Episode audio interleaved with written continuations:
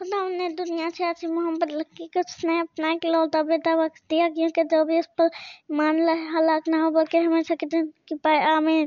खुदा का कलाम पलाल सुना जाना हम सब के लिए बरकत का बायस। हो